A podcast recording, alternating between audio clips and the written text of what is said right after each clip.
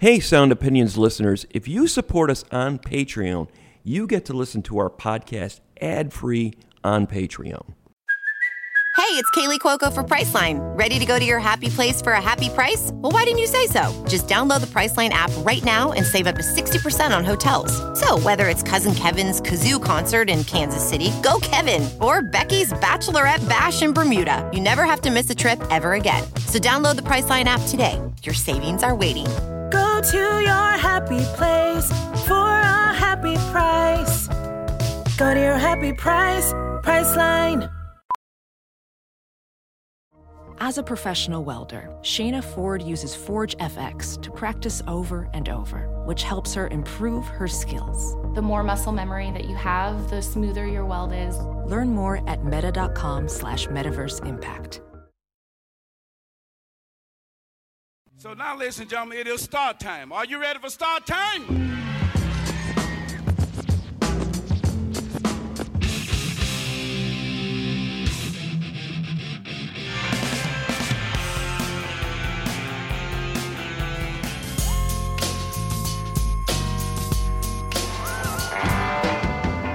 From Columbia College Chicago and distributed nationally by PRX, this is Sound Opinions. I'm Jim DeRogatis. And I'm Greg Kot.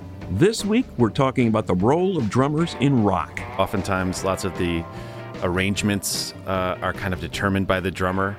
Sometimes uh, the drum part is inseparable from the song.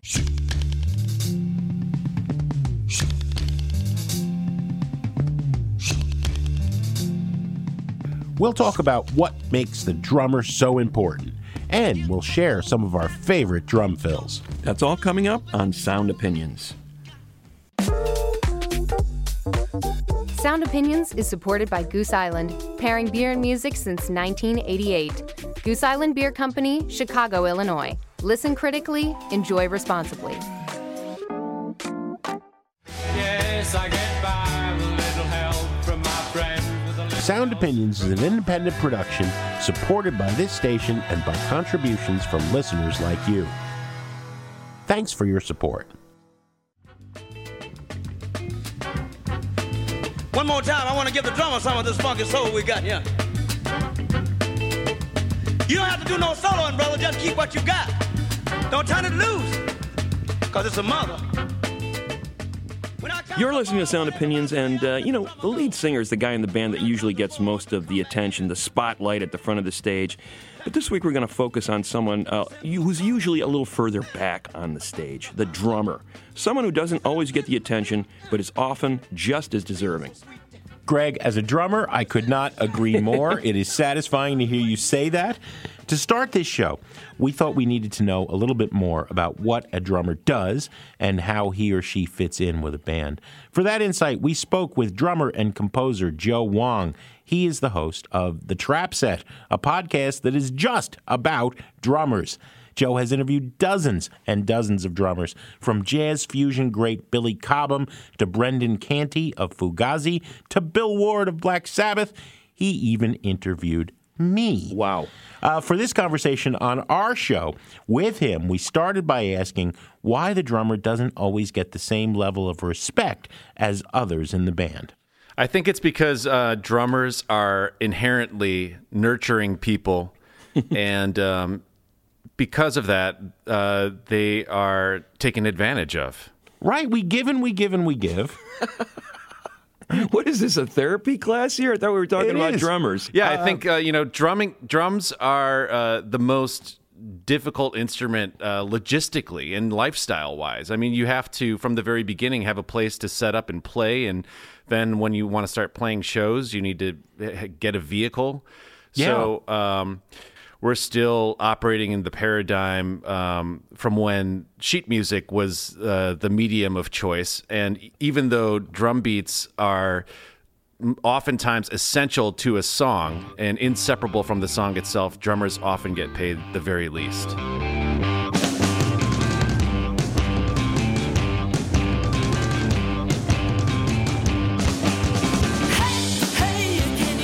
All right, uh, Joe, let's start with the basics. What would you say the role of drums are in, in rock and popular music? Uh, you know, you know, on, on a, on a non-technical level for the non-musicians. I think that uh, the drums, more than any other instrument, are what inject the sexual energy into rock and roll music. Mm. The beat is what makes you want to dance, and it, it's what made uh, parents reject rock and roll in the very beginning.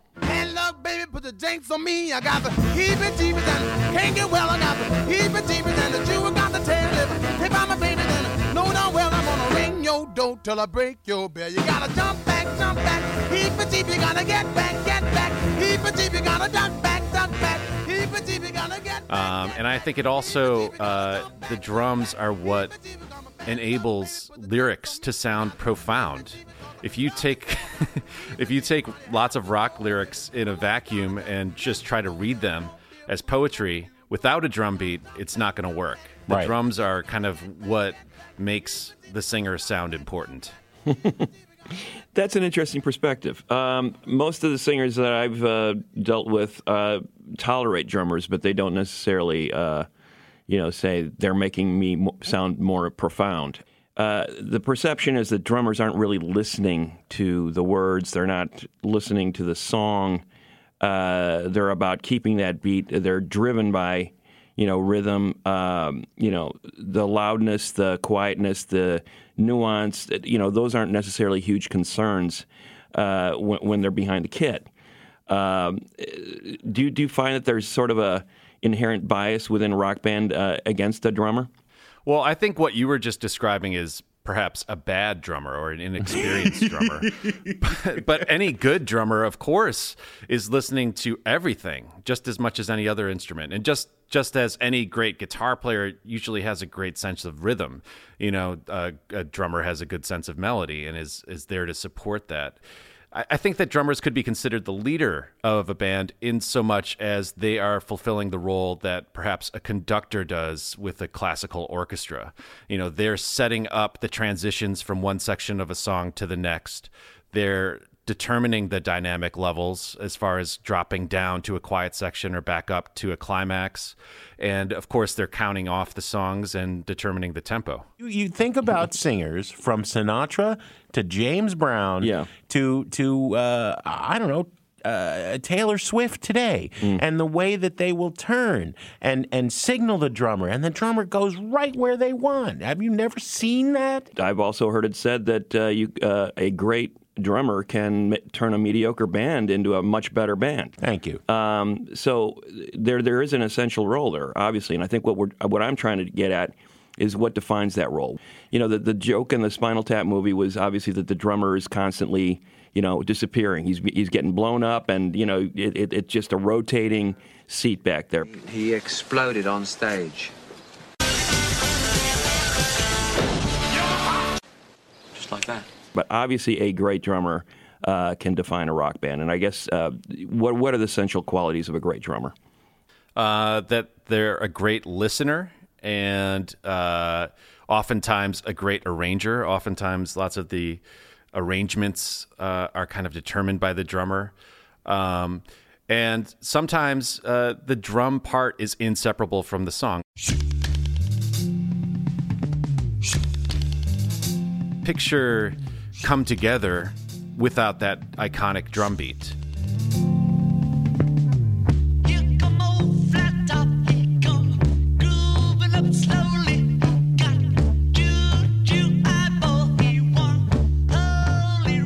or um, Billie Jean without that iconic drum lead in.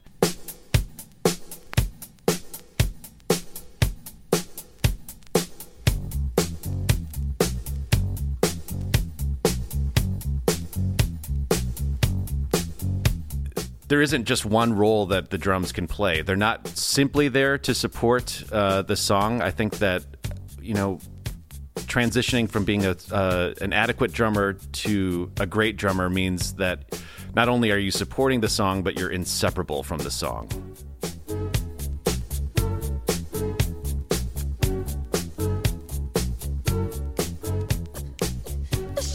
Um, Joe, let's talk about some of the folks you've talked to. More than 100 drummers at this point. After talking to all of these drummers, uh, all across the, the musical spectrum, have you noticed a couple of things that they, they have in common, personality wise?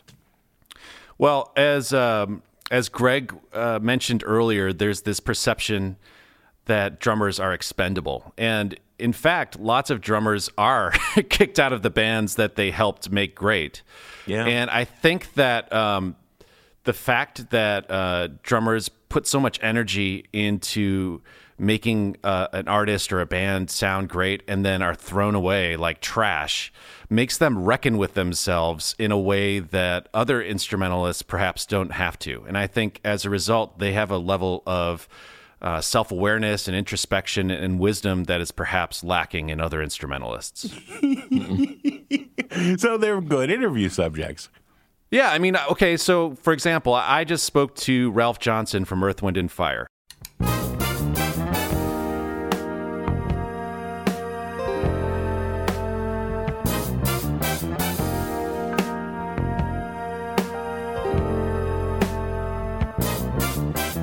There were a few drummers in Earth, Wind, and Fire, but Ralph was um, And like Maurice the White sol- was was a drummer initially for the chess. Yeah, he uh, was a studio for chess. Yeah, but i his role in Earth, Wind, and Fire was primarily that of the songwriter and leader. And at one point, Maurice decided that the band was just going to stop touring, and Ralph, uh, you know, wasn't getting the giant royalty checks at that point. Um, and you know, he went off and sold stereos. And I feel like when you have to kind of uh, examine your identity apart from being that guy that plays drums from Earth, Wind, and Fire and really think about who you are as a person after achieving that kind of massive success, um, it leads to a, a more interesting, uh, balanced view of yourself.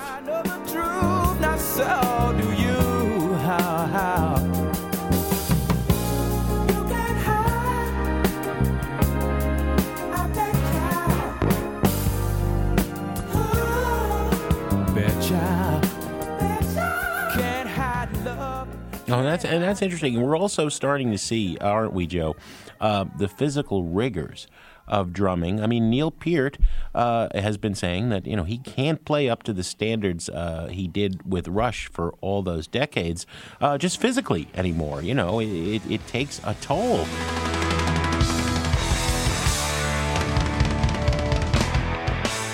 Yeah, I think it, it, it actually, it definitely depends on the style of drumming. But yeah, uh, Neil Peart retired, and uh, Phil Collins can't play drums anymore uh, because he messed up his back from years of drumming.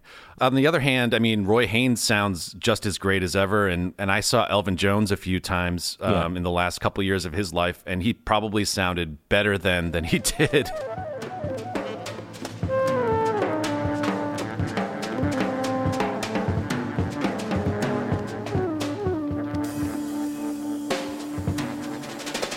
Charlie Watts was well past 70 years old, and he was still rocking stadiums with the flick of his left hand.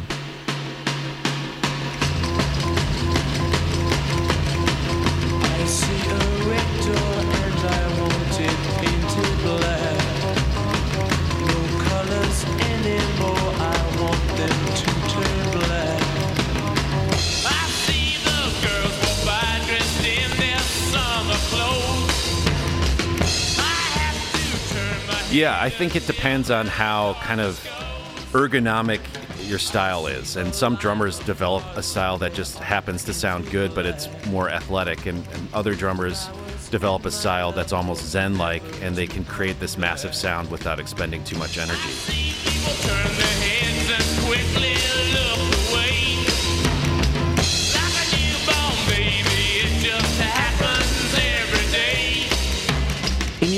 In in, a rock band, you know, the essence of the drummer is is you know a rhythm keeper. Let the you know the basic role. You're, you're, you're keeping the time. You're you're in some ways uh, guiding the arrangement by the rhythm that you keep. Um, what about the notion of the drums as a lead instrument in rock? Where do you where do you stand on that? Well, as I kind of alluded to before, I think that the drummer can be a leader in the sense that they're kind of um, steering the ship from the drum chair.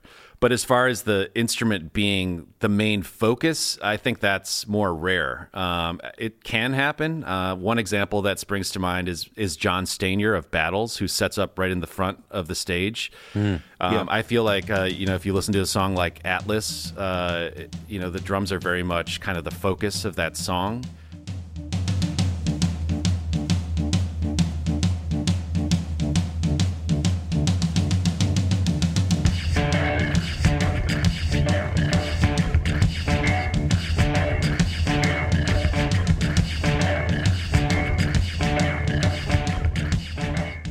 I would say that in in some cases, Jaki from Can is the leader of that band or the main focus. Uh, you know, as much as I love Damo's uh, vocals, I don't think I'm listening for the vocals. I think they're just another texture, and the drums kind of take the center stage for me. Yeah, Jaki uh, Liebezeit is, is is is clearly integral to the can sound. Yeah, and sometimes it's just kind of like the lead instrument. Like that's Yeah. what I'm listening to more than anything else. Baby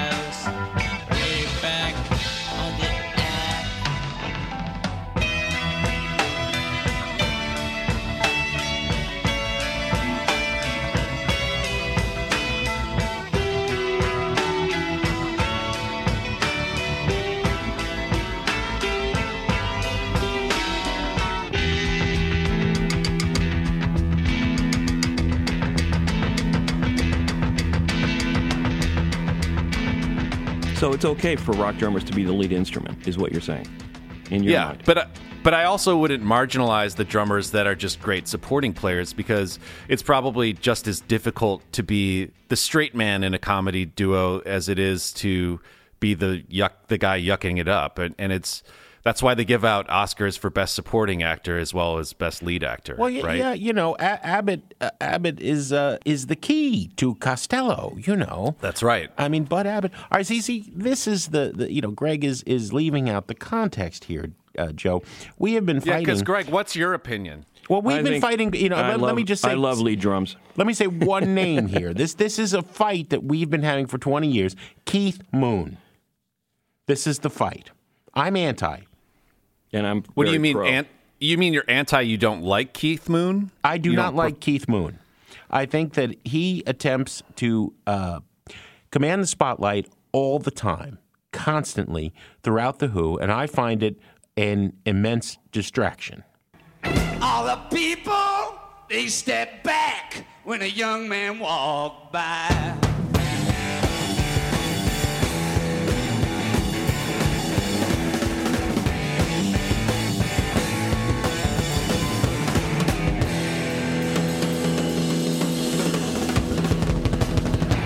And I, would- said I've said drums should not be a lead and- instrument, with notable exceptions. Jaki Liebezeit, uh, uh, I think Battles, uh, you know, is, is a good one. Um, sometimes the Feelies do that, but but but very rare. And it's um, when it's done, uh, uh, it has to be done right and and and, and tastefully. And I I, I just I, I Tasteful? yeah tasteful. Rock has to be tasteful? I believe the That's a drums. new one the me, drums Jim. have to be tasteful, and Yeah. Keith Moon is not tasteful. He's All just a wanker. What about Keith Moon? Tell us about Keith Moon, Jim. I love Keith Moon. I love Keith Moon. I think I understand what you're saying, uh, Jim, but I think for some reason it works for me. I think the fact that it's distasteful adds adds a, a, an element of chaos into that band. I mean, he's blowing stuff up and uh, uh, figuratively and literally, and it just kind of works. I Um, mean, I mean, I, the I- performance to me, and I can see for miles by the Who. Um, you know, it, those songs were being arranged around Keith's drumming.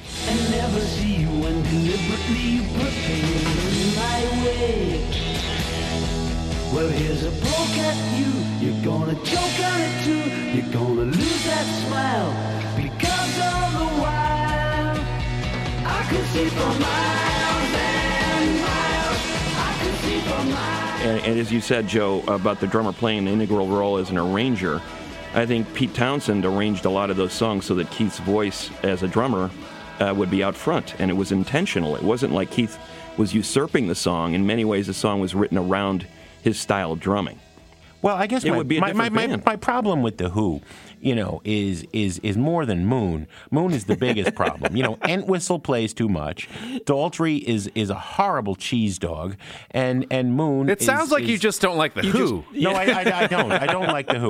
But but let me tell you how I think of Moon's drumming. Right, I think of Moon's drumming like a bad metal guitar soloist uh, who is doing hammer-ons Oh, man. the whole time. You know what I mean? And like hammer-ons never worked in any song ever. Should not be done. And neither should Moon's nonstop drum fill with the cymbal crashes in the middle of the fills. I just it, that's me. That's that's just me. something about the way that Keith Moon is always kind of going outside of his comfort zone, and it feels like the songs are always on the verge of train wrecking, but they never quite train wreck. Is what gives the Who part their kind of essential energy. In my Okay, opinion. all right. Well, I I think that's an eloquent defense of Moon.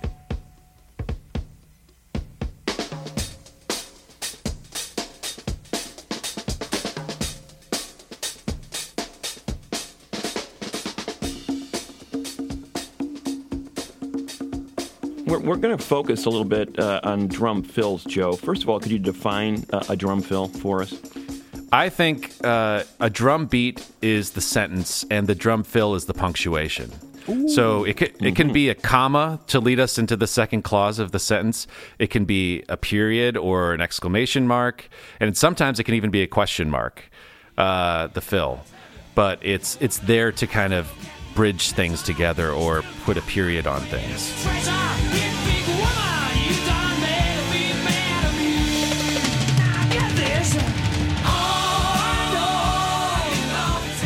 You know, some people have compared it to a guitar riff. It's similar to that. Uh, would you agree? I think a beat is similar to a riff in the sense that it's repetitive.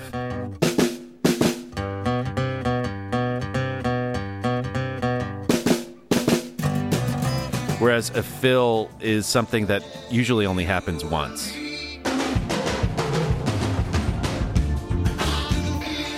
So, Joe, give us give us a sense of uh, what your favorite drum fills are. That that will help us uh, focus what what exactly you're looking for in a drum fill, or how you define it.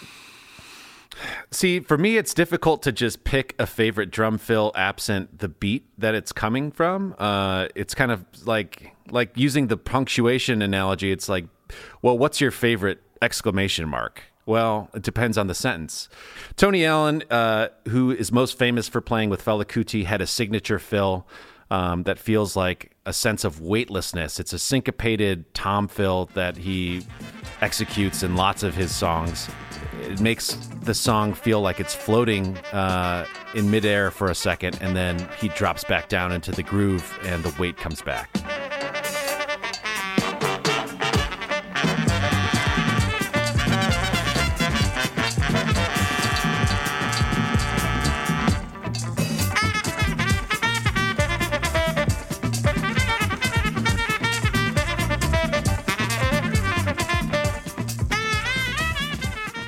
How about another? Uh, well, uh, one that lots of people cite is uh, the break in Rocksteady uh, by Aretha Franklin uh, with Bernard Purdie on drums. Yeah.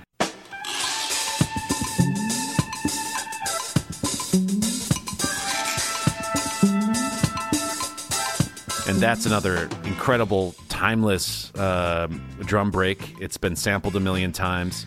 And it kind of that it kind of skirts the line between being a fill and a beat um, because it basically when everybody drops out it's kind of an elevated version of the beat and then he caps it off with this really cool signature Purdie hi-hat thing um, and brings it back in. And and basically the function that that has in the song is it just brings everything up so that when the chorus comes back in it just feels huge. It feels like a climax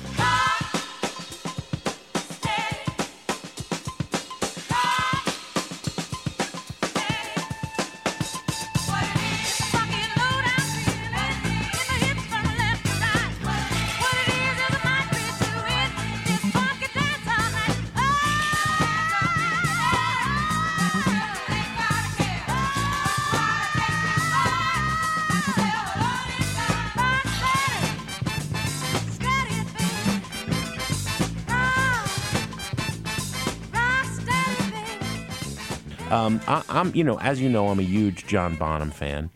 Um, do we consider the beginning of rock and roll by Led Zeppelin uh, with the hi hat thing, which I'm 53. I, I've been trying to play that at least twice a week for my entire drumming life since age 13. I've never mastered it. I have no idea. You know, that 64th note or whatever the hell it is thing on the hi hat? Is that Yeah, hi hat intro to, to, to rock and roll a fill or part of the beat?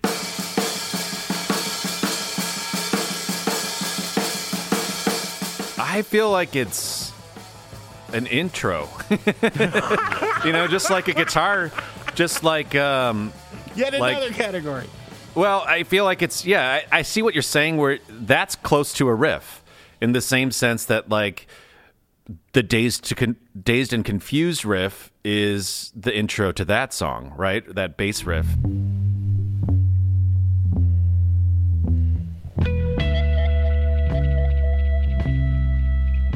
I think of a fill as something that kind of bridges one part of the beat to the other, like filling in the space. So, Um, so the thunderous intro that Bonham plays when Stairway to Heaven kicks into high gear.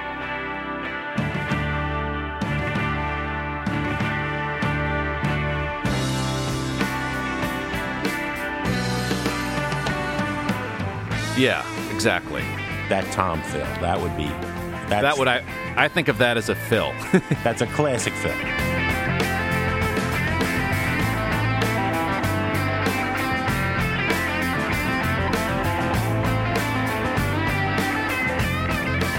We've been talking to uh, Joe Wong, who uh, heads up the Trap Set podcast in Los Angeles. Joe, thanks for coming on Sound Opinions.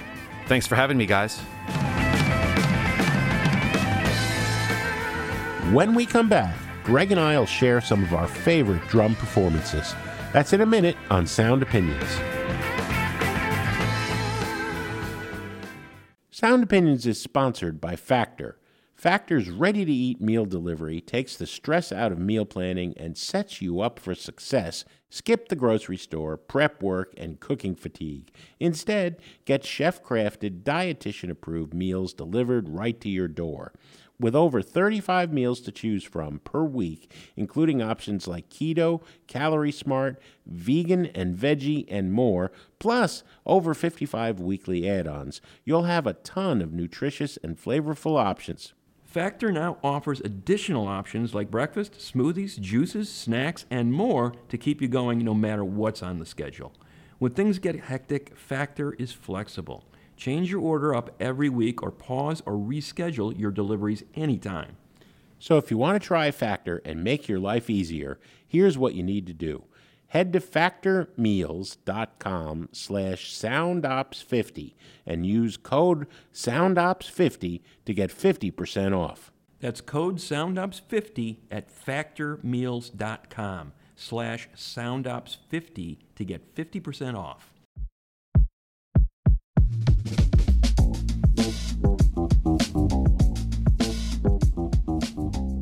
Sound Opinions is supported by Goose Island. Since 1988, Goose Island has been brewing award winning beers in Chicago that are inspired by this city. Take 312 Lemonade Shandy, Tropical Beer Hug Double IPA, and a rotating series of hazy IPAs only available in Chicago. Uh, you know, every time we go down to Goose Island, there's another one that they're pushing on us. That's right. You and know, they're all good. Absolutely. And uh, what supporters of, of musical culture, you know, in, in the city of Chicago and elsewhere, uh, if you go to a show in Chicago and you see that Goose Island uh, sign, you know, you know, you're in good hands. Uh, they're music fans as well as great uh, beer makers at Goose Island. So we're really proud to be associated with them. The Goose Island Beer Company, Chicago's beer. And we are back. Before the break, we talked about the role of drums in rock music. Now we're going to share some of our favorite drummers and drumming moments in pop music history. Licks, beats, fills, even solos. It's all up for grabs. Greg, what have you got to start us off? Jim, I wanted to focus on a drummer who I don't think gets enough attention, Martin Atkins. He's uh, he runs a label in Chicago called Invisible. He's a he's a Brit that uh, that came to Chicago uh, and has become a label owner, an author, a professor, a rabble rouser. Uh, he's always been a punk, a great public speaker, a raconteur, and also a great drummer. He's worked with Ministry, Nine Inch Nails, his group Pigface, Killing Joke, uh, but some of his best work came early in his career with Public Image Limited. Yeah. Their third album, uh, The Flowers of Romance, uh, Atkins played a big role and gave the drums a big role in that record because he was such a powerful percussionist.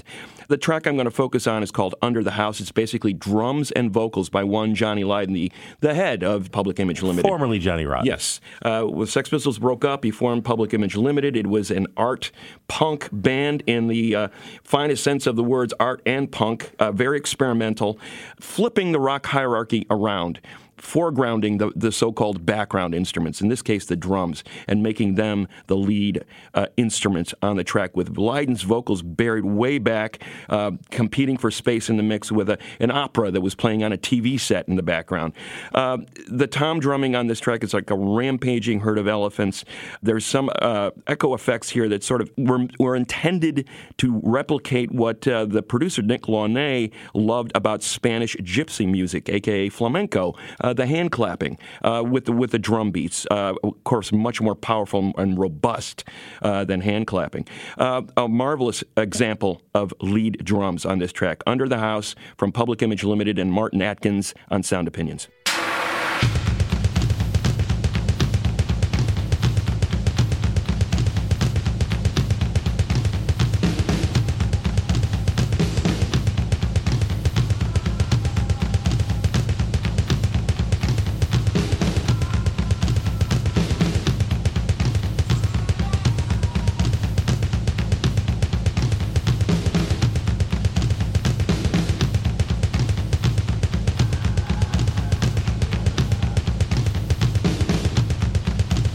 Under the House from Public Image Limited, Martin Atkins on those rampaging drums. What have you got for us first, Jim? Well, Greg, you know, as a drummer myself, as a lover of percussive instruments, as a uh, former contributor to Modern Drummer magazine, I'm going to try to uh, illustrate a different aspect of what I value about great rock and pop drumming with each track. There's only one place for me to start. Uh, you know, I got a lot of tattoos, I got a lot of ink. I got only one drummer commemorated on my skin bass drum foot, John Bonham's Three Rings from Led Zeppelin 4.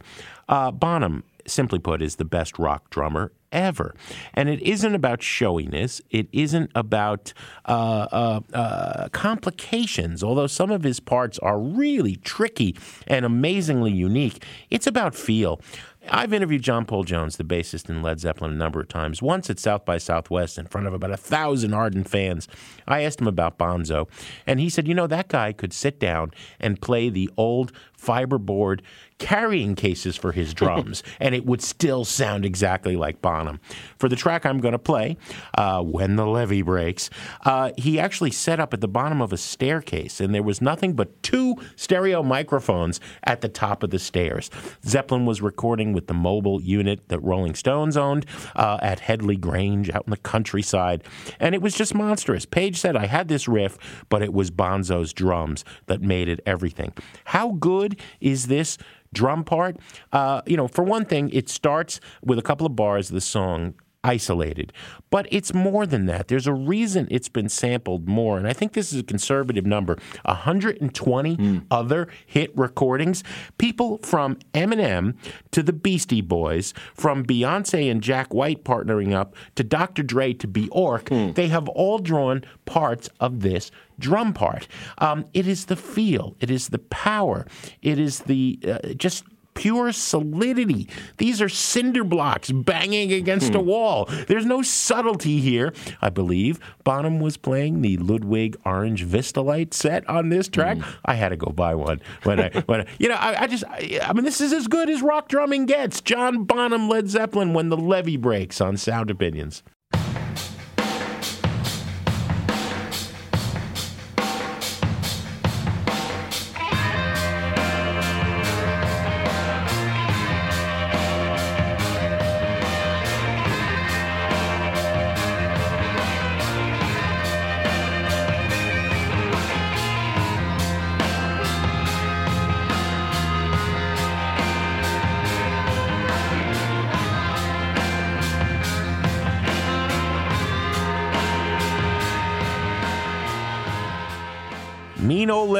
Taught me to weep and moan. Led Zeppelin reinterpreting, of course, the great Memphis Minnie on Zeppelin 4 in 71. Greg, your next drummer track.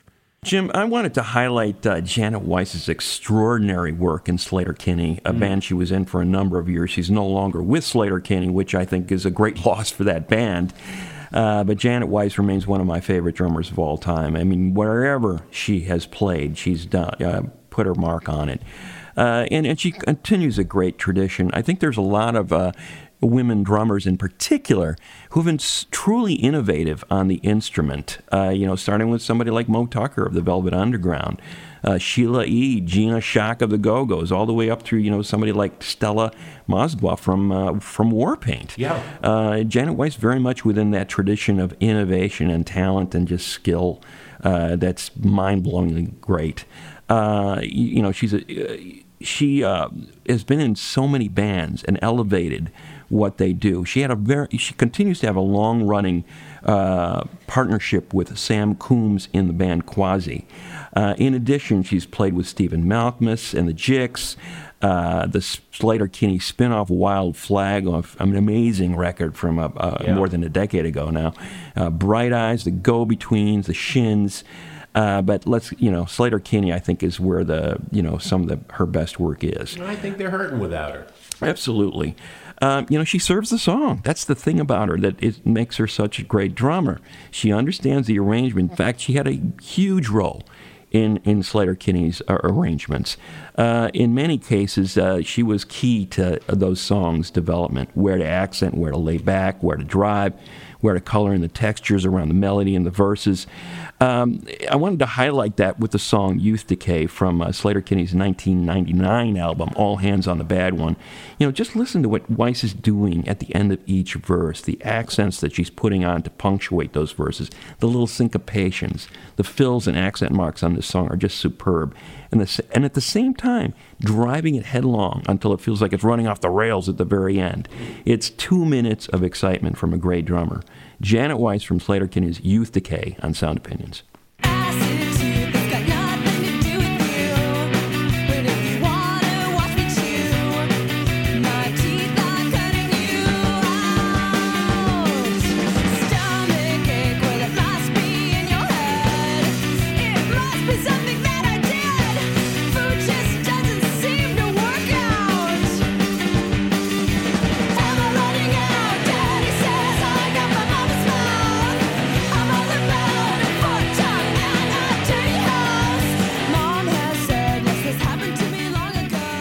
That is Youth Decay from Sleater-Kinney with Janet Weiss on drums. Jim, what's your next pick?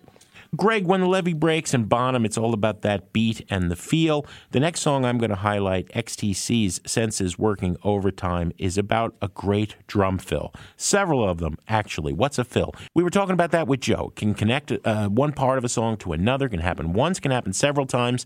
Uh, Terry Chambers is not a name a lot of people would put among the greats, but I think he put XTC on the map. His drumming was incredibly innovative on the first uh, six albums or so by XTC. He was working with uh, engineer Hugh Padgham. It was all about the tom toms, much like Martin Atkins on Flowers of Romance, avoiding cymbals, as the Feelies always said. The cymbals clash with the frequency of the guitars. So it's this tribal African beat, but then these wonderful musical fills that are essentially hooks as Andy Partridge builds up. I've got one, two, three, four, five senses working overtime.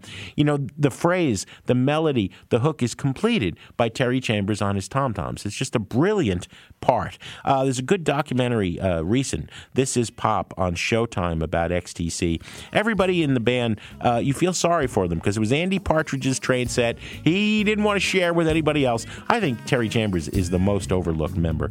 Here he is, Senses Working Overtime by XTC on Sound Opinions.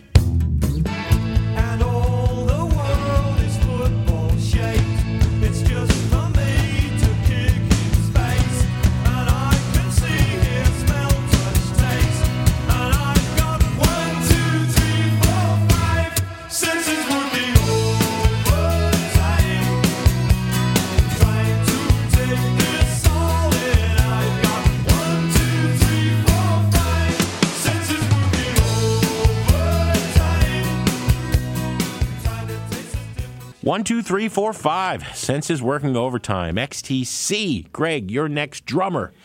Yes, Jim, I'm, I'm proud to uh, highlight once again the great the late great Clyde Stubblefield. Uh, you know, when we, when we talk about that phrase, "Give the drummer some," James He is the Brown, funky drummer. He was looking at Clyde Stubblefield. Said, Yeah. "Give the drummer some." He knew what he was talking about. Uh, funky drummer. Uh, the highlight track in, in any Clyde Stubblefield uh, reel is one of the most sampled drum beats in music history. You talk about uh, When the Levee Breaks by uh, John Bonham. This is right up there with that. Um, Stubblefield was a master drummer. I love these guys uh, who, who, as they say, lay back and burn. They never, they never overplay, but they know exactly what to do to keep things danceable. You know, Roger Hawkins with the Muscle Shoals rhythm section, or Al Jackson, the great Stax drummer. Stubblefield played that role with uh, Brown's band. When Brown sort of dispensed with chord changes and basically turned every instrument in his band into a percussion instrument, he centered everything around those drums. Uh, Clyde Stubblefield was the guy. Clyde Stubblefield's left hand is basically God. If you talk to any drummer, they will say, Clyde Stubblefield's left hand. That's incredible. Just listen to what he's doing with the left hand. What he was doing with that left hand on the song I Got the Feeling is incredible. He plays this, what they call a drop whip, kind of a, a three beat kind of sequence against the eighth notes on the hi hat. And this groove is just, you cannot escape it. It melds with the bass and the horns to create this incredible sense of syncopation. It's very simple, very subtle, but he is a master at it. And when he adds little accents to it on top of it, you just go crazy with how wonderful the beat is making you feel. I believe you're genuinely this song. excited. This is nice to hear you talk this way about. We want me to show you how to play it sometime. It's, a, it's a- well, you know, let me tell you, I wa- I've watched drummers do it, and I'm impressed. But nobody can do what Stubblefield did it, the way Stubblefield I agree. actually did it. I agree. Clyde Stubblefield on James Brown's "I Got the Feeling" on Sound Opinions.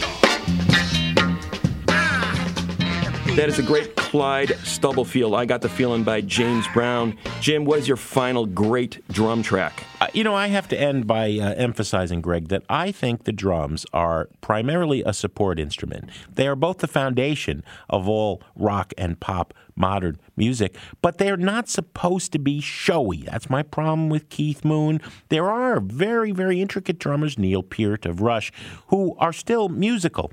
Uh, I value, though, concision, musicality, and feel above all. I love Ringo Starr. I love Marky and Tommy Ramone. They're perfect. They're simple, but they're always perfect. I guess if I got to choose one, though, I'm going with Charlie Watts. Listen to Honky Tonk Woman. You know, it starts with eight bars of just percussion. I always thought Charlie was playing the cowbell and then coming in with the drums uh, in the beat that sets up Keith Richards' guitar riff for the song, and then a, a really tasteful, very musical fill. Uh, it wasn't. It was Jimmy Miller plays cowbell, and Watts then comes in with drums, but they're integral. When I learned to play it, uh, spending those endless months in my basement at age 13, I played both the cowbell and the and the drum part. Charlie's all about the feel. He's British, uh, and he's a Brit who loves R and jazz. Uh, there's this uniquely British thing where they're always slightly behind the beat, as opposed to an American drummer is often on top of the beat or in front of the beat. Charlie's always behind. You know, he speeds up, he slows down. If we put a metronome to him, and you know, modern drummer and magazines like this have done that, he's a mess, right? He's not consistent, but he's perfect. He's perfect, and and it's about the feel, it's about the groove, it's about breathing, the way your body breathes, and you you speed up as you get excited, and you slow down sometimes as you mm-hmm. take a pause. That's Charlie. Just listen to and value what he's doing on Honky Tonk Woman by the Stones, 1969 on Sound Opinions.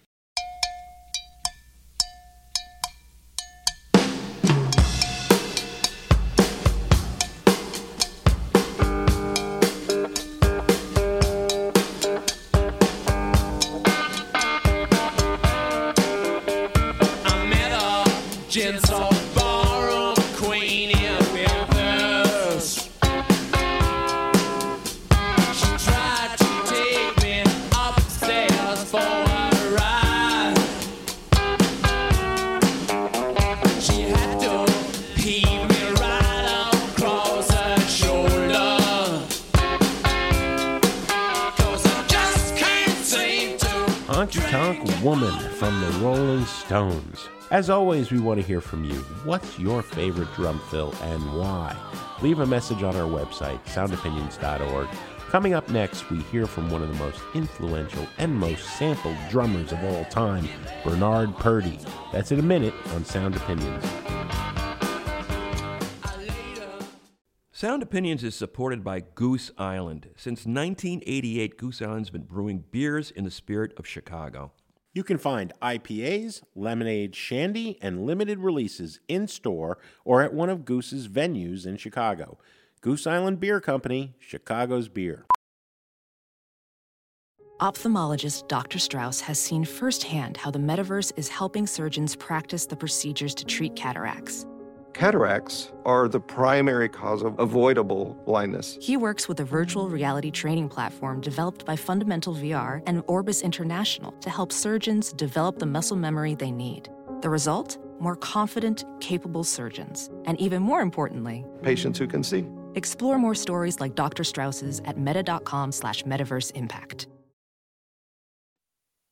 And we're back. This week we are all about drums. And you know, in the 60s and 70s, uh, Bernard Pretty Purdie was one of the most prolific session drummers out there. Abs- one of my absolute favorites. If you listen to a Steely Dan record, an Aretha Franklin record, James Brown, Al Kooper, Nina Simone, Hall & Oates, Miles Davis, hundreds more, Bernard Pretty Purdie was on there. You know, his style, Greg, is known as the Purdie Shuffle. Not only has it influenced a generation or three of drummers, but it's frequently been sampled ever since the 80s. Purdie's unique uh, style shines in uh, tracks like that 1970s soul classic Ooh Child by the Five Stairsteps.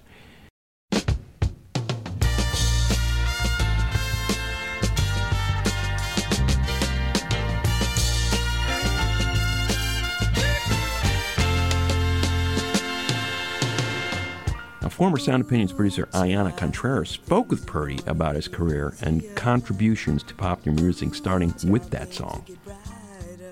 Well, Ooh was also a demo. And at that particular time, uh, Stan Vincent, who wrote it, he was, he also put down he was the producer. we didn't have anything for two hours. We just couldn't. He wanted it. He, he wanted the country. He wanted this. He wanted that. By the time two hours had come about, we had not had a real good part for the uh, song. You know, knowing him and when working with him on other stuff, I said, Stan, just give me 10 minutes. Change a few, few things. And he said, Pretty, but 10 minutes. That's all I'm asking. He said, Oh, okay, okay. 10 minutes later, sorry, 15 minutes later, ooh, child. Ooh, child, things are gonna get easier. Ooh, child, things will get brighter. Ooh, child.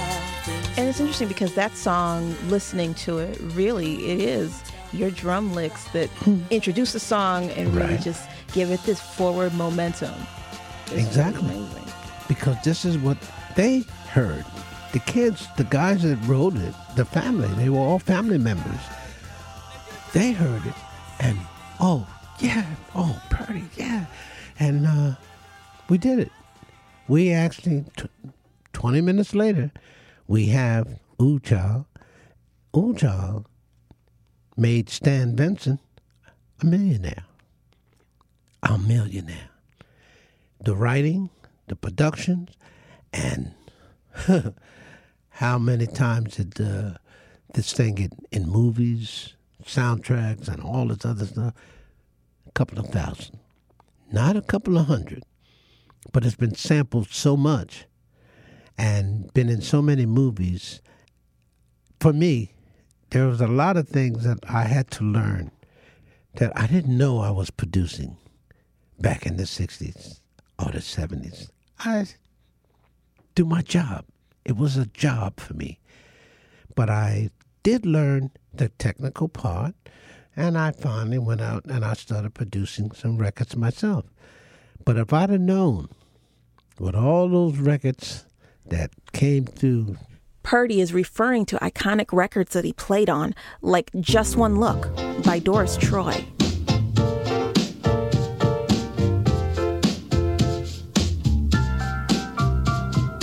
Just one look, and I felt so hard. And Gil Scott Heron's The Revolution Will Not Be Televised.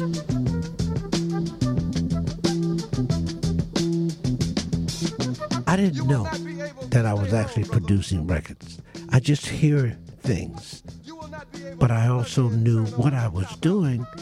They all called me to do and to play. They wait for me to play and make these records. So I did learn that I had something to offer.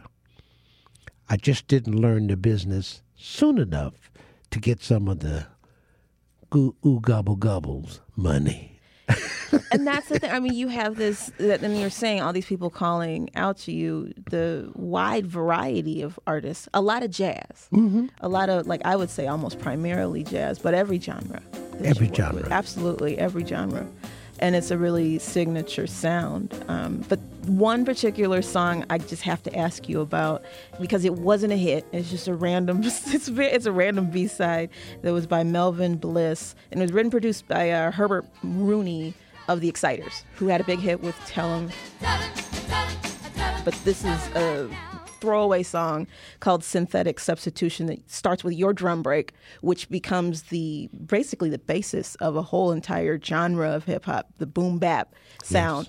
So I could do boom boom bap, boom boom bap. I'm probably missing a note in there, but that's, That's all you. right. The sun used to shine on my street, on my street.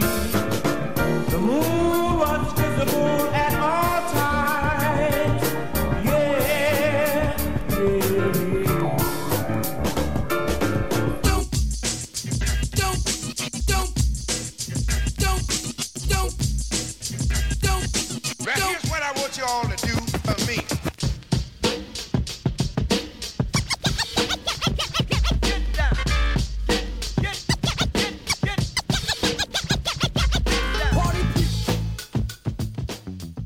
Yeah. And the, the the nicest part for me is that I'm still around to see this and they are finally calling me for some of the stuff that I've done. They're finally asking me to, you know, do copyright. and that's what's interesting. I saw that yeah that that you you've done drums that people can purchase Mhm. and sample, and you get the cr- because I mean I think people don't understand, or maybe some people don't understand the way the samples work. Where if you played on the record, you don't necessarily get the bread. No. No, Only the artists. right? Only the artists. It's the same thing with the like Rocksteady.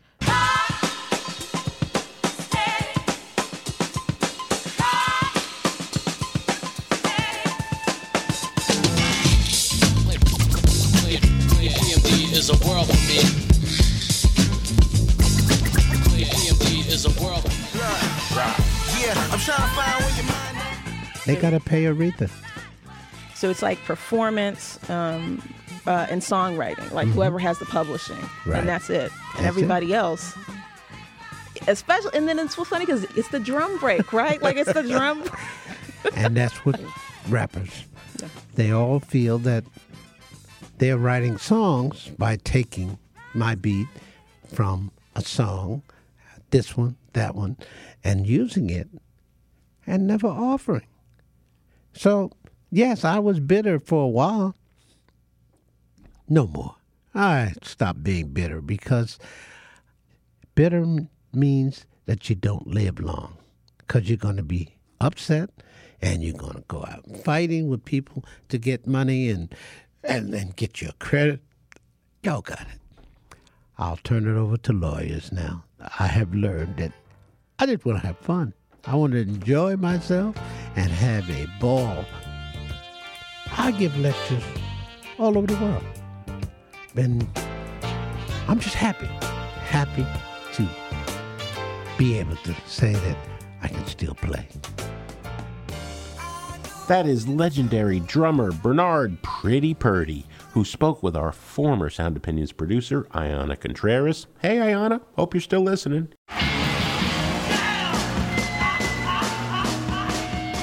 Do not forget to check out our bonus podcast feed wherever you get your podcasts.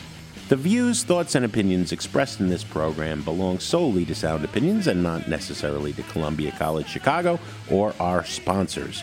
Thanks, as always, to our Patreon supporters. Sound Opinions is produced by Andrew Gill, Alex Claiborne, and our associate producer, Sol Delgadillo. Our Columbia College intern is Max Hatlam, and our social media consultant is Katie Cox.